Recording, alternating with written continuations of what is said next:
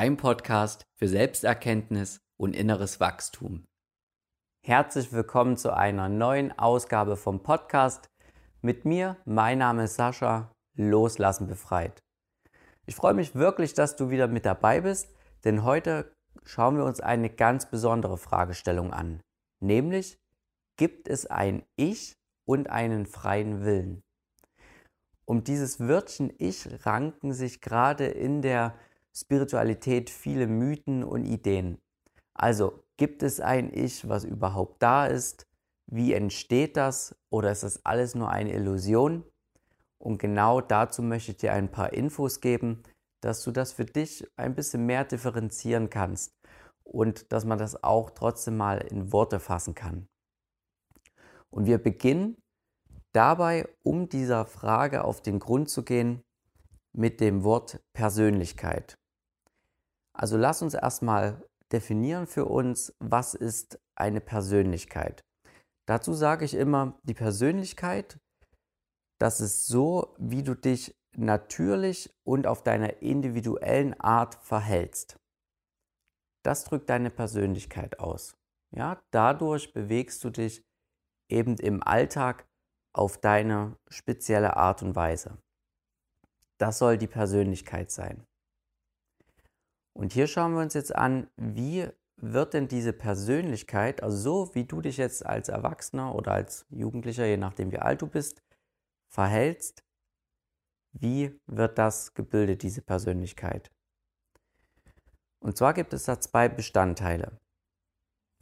Das ist einmal die Umwelt, also sprich, du wirst natürlich geprägt durch deine Erfahrung, wenn du aufwächst, sowie auch Grundüberzeugungen, die du daraus bildest und daraus entstehen natürlich auch Werte.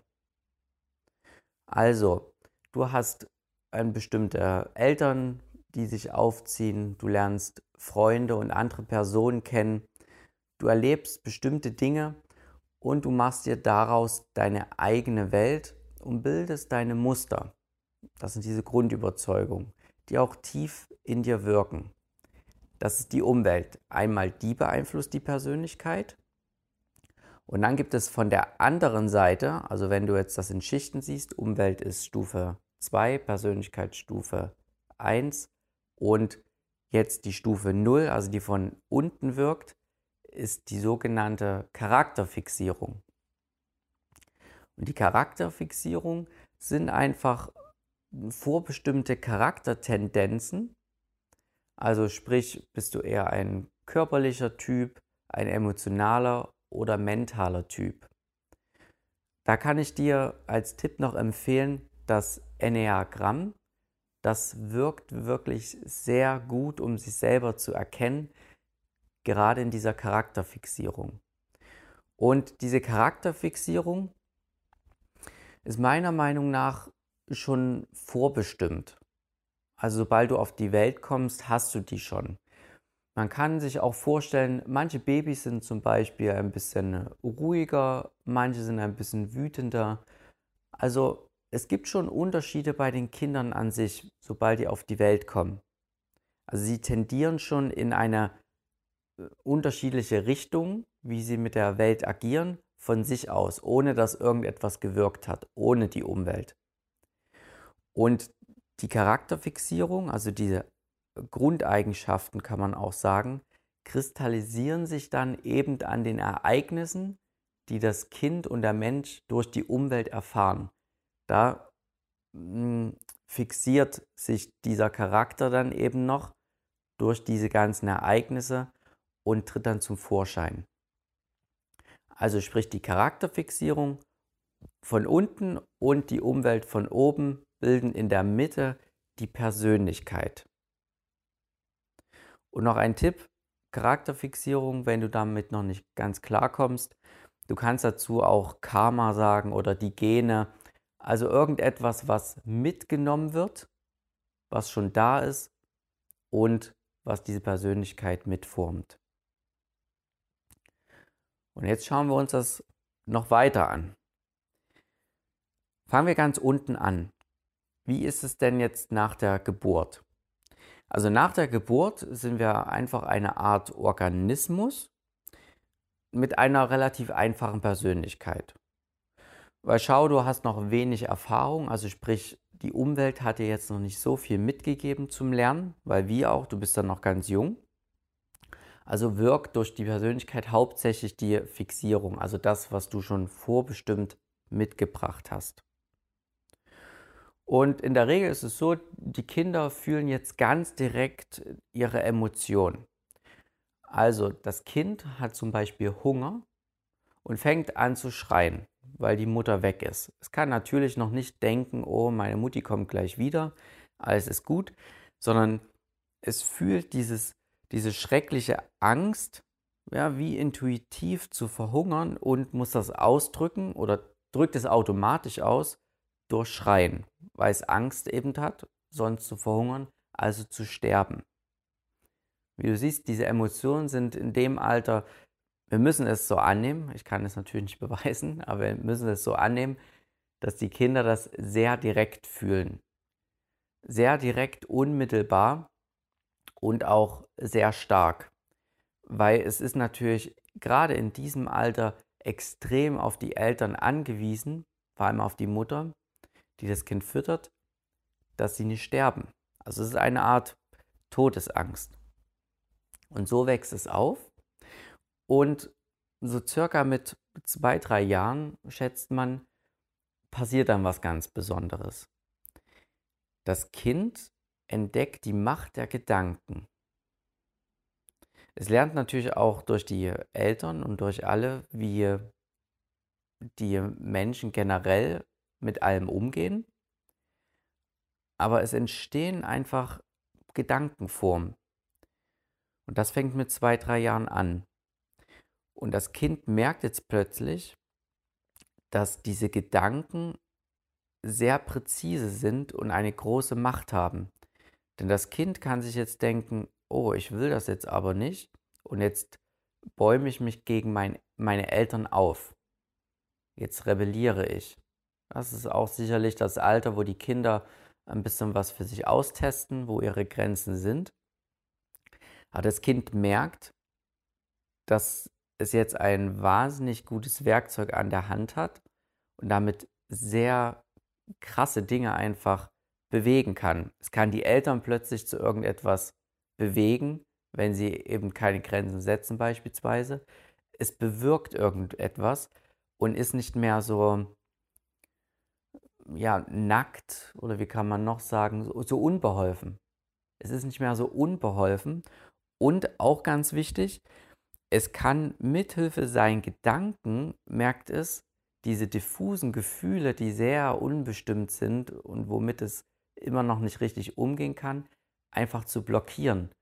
Es kann per Gedanken einfach sich sagen, ich will das nicht fühlen, also fühle ich das nicht und blockiere das Ganze. Es passiert natürlich auch ein, ein Stück weit unbewusst, weil die Eltern es auch nicht vorleben. Die Eltern fragen das Kind auch nicht in der Regel nach den Gefühlen, wie es sich fühlt. Und wenn das Kind das mal ausdrücken kann, vielleicht auch noch nicht in dem Alter, das kommt dann ein bisschen später. Ich bin, also ich fühle mich zum Beispiel wütend, dann probieren die Eltern in der Regel das umzupolen. Also sprich, ach, ist da alles nicht so schlimm. Hier, mach doch das und das, dass du dich wieder gut fühlst weil natürlich wir Erwachsenen uns auch nicht schlecht fühlen wollen. Und all das wirkt dann, dass das Kind diese Gefühle für sich unterdrücken kann und diese Ich-Struktur sich einfach weiter aufbauen kann. Und es lernt es, wie gesagt, auch nicht von den Eltern anders. Die Gedanken werden jetzt bei dem Kind also langsam immer mehr, immer mehr. Und dort ist auch der Zeitpunkt, wo das Kind dann nicht mehr in der dritten Person mit sich spricht, zum Beispiel Laura hat jetzt Hunger, sondern es kann sagen, das Kind, ich habe Hunger. Und jetzt setzt sich dieses Kind in Beziehung selbst zu seiner Persönlichkeit.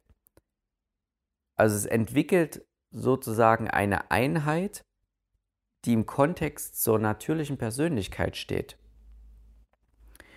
Also es kann jetzt zum Beispiel denken, oh, wenn ich jetzt das und das so mache, das ist schlecht, das, das mag Mutti offensichtlich nicht. Das muss ich vielleicht anders machen. Auch wenn diese Gedanken noch nicht so klar differenziert bei dem Kind sind und so klar formuliert, in diese Richtung geht es aber. Es setzt sich also selbst in den Kontext zu seiner Persönlichkeit. Und hier wird ganz klar, dass das Ich eben nicht die Persönlichkeit ist, von der wir gesprochen haben. Die Persönlichkeit setzt sich, wie gesagt, aus Charakterfixierung und Umwelt zusammen, aber es ist nicht das Ich an sich, sondern das Ich ist die Einbildung, dass etwas diese Persönlichkeit vereinnehmen kann und sich irgendwie diese Persönlichkeit greifen kann. Es ist also die Verwechslung dass außer der Persönlichkeit überhaupt noch etwas da ist, was zum Beispiel einen veränderbaren Selbstwert hat. Ganz spannend. Man kann sich äh, schlechter fühlen, wenn man zum Beispiel kritisiert wird. Das ist der Selbstwert. Aber es gibt eigentlich gar nichts, was sich wirklich schlecht fühlen könnte. Dieses Ich, sondern die Persönlichkeit und, und der Organismus wirken von alleine. Stell dir zum Beispiel mal vor, du würdest jetzt Auto fahren oder Fahrrad, das ist egal. Und du bist in deiner Gedankenwelt. Ne? Du denkst über irgendein Thema nach. Also das Ich ist sozusagen beschäftigt im Kopf mit sich selbst. Aber irgendwie kommst du ja trotzdem ans Ziel. Klar, du hast es mal gelernt, diese Fähigkeit, Fahrrad zu fahren. Das ist auch kein Problem an sich oder Autofahren. Doch du kommst, ohne dass dieses Ich darüber ständig nachdenkt, wie komme ich jetzt da an, macht dein Organismus, dein Körper das einfach unfertig dahin. Auf deine gewisse Art und Weise, durch deine Persönlichkeit. Vielleicht fährst du ein bisschen schneller, ein bisschen langsamer, aber du kommst ans Ziel von ganz alleine. Und wir glauben jetzt, dass dieses Ich aber dafür wirklich notwendig ist, um diese Aktion auszuführen. Erinnere dich vielleicht einfach mal das letzte Mal daran, wenn du irgendwo hin wolltest und wo du tief versunken warst und eigentlich erst dann am Ziel gemerkt hast, oh, jetzt bin ich schon da. Das ist sicherlich jedem schon mal passiert. Und hier nochmal eine Info mit der Stimme im Kopf. Damit meine ich diese ichhaften bezugnehmenden Gedanken. Also alles, was sich darum dreht, wie du irgendwie im Kontext zu etwas anderem stehst. Zum Beispiel, du denkst, oh, jetzt habe ich das und das gemacht, wird er mich dann noch mögen? Wie verhalte ich mich jetzt? Oh mein Gott, wie soll ich dieses Gespräch mit dem den morgen führen? Oder Vergangenheit, was habe ich da und da gemacht? Warum hätte ich es doch bloß anders gemacht? Also all diese ichhaften Gedanken, die diese Ich-Struktur an sich stärken. Was an sich eine Einbildung ist, wohlgemerkt nochmal. Und ich meine eben nicht diese praktischen Gedanken, zum Beispiel, wenn du Fahrradfahren lernst, oh, jetzt hier muss ich in die Pedale reintreten, dann kommt das Fahrrad offensichtlich in Schwung. Oder du willst irgendetwas kochen, dann hast du ein Rezept, dann denkst du dir vielleicht, hm, dafür brauche ich so und so viel Milch, ach, jetzt muss ich das so und so machen. Das sind alle, alles Gedankenformen, die sich dazu also die sich darum drehen, etwas zu planen und zu gestalten. Und die meine ich nicht, weil wir müssen uns natürlich irgendwie hier in der Welt fortbewegen. Das ist ganz normal. Also immer diese ichhaften Gedanken sind gemeint, die natürlich völlig unnötig sind und völlig unbrauchbar. Und vor allem stören sie eigentlich das Planen und Gestalten, wenn es denn stattfindet, und stören einfach das Erleben. Und machen es auch in dem Sinne schlechter, weil sie es immer wieder unterbrechen.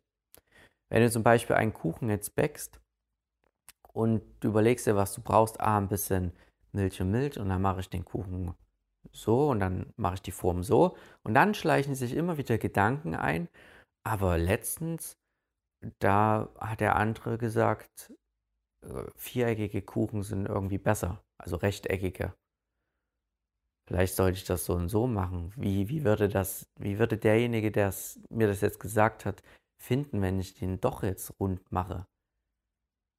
Oder wird er so gut schmecken wie bei Oma damals, der Kuchen? Und dann merkst du, vermischt sich dieses Erleben, du machst eigentlich nur diesen Kuchen mit dieser Ichhaftigkeit rund um den Kuchen. Und das unterbricht natürlich den Prozess des Planen und Gestaltens und auch beispielsweise auf Arbeit macht er das Ganze auch schlechter, weil es nicht so gut wird.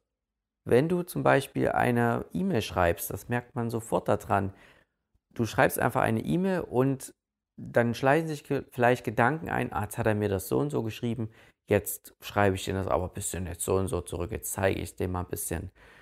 Und dort wird sofort der, der, die Texteingabe wird vielleicht langsamer, sie wird mehr mit Fehlern behaftet, über die Tastatur schon alleine.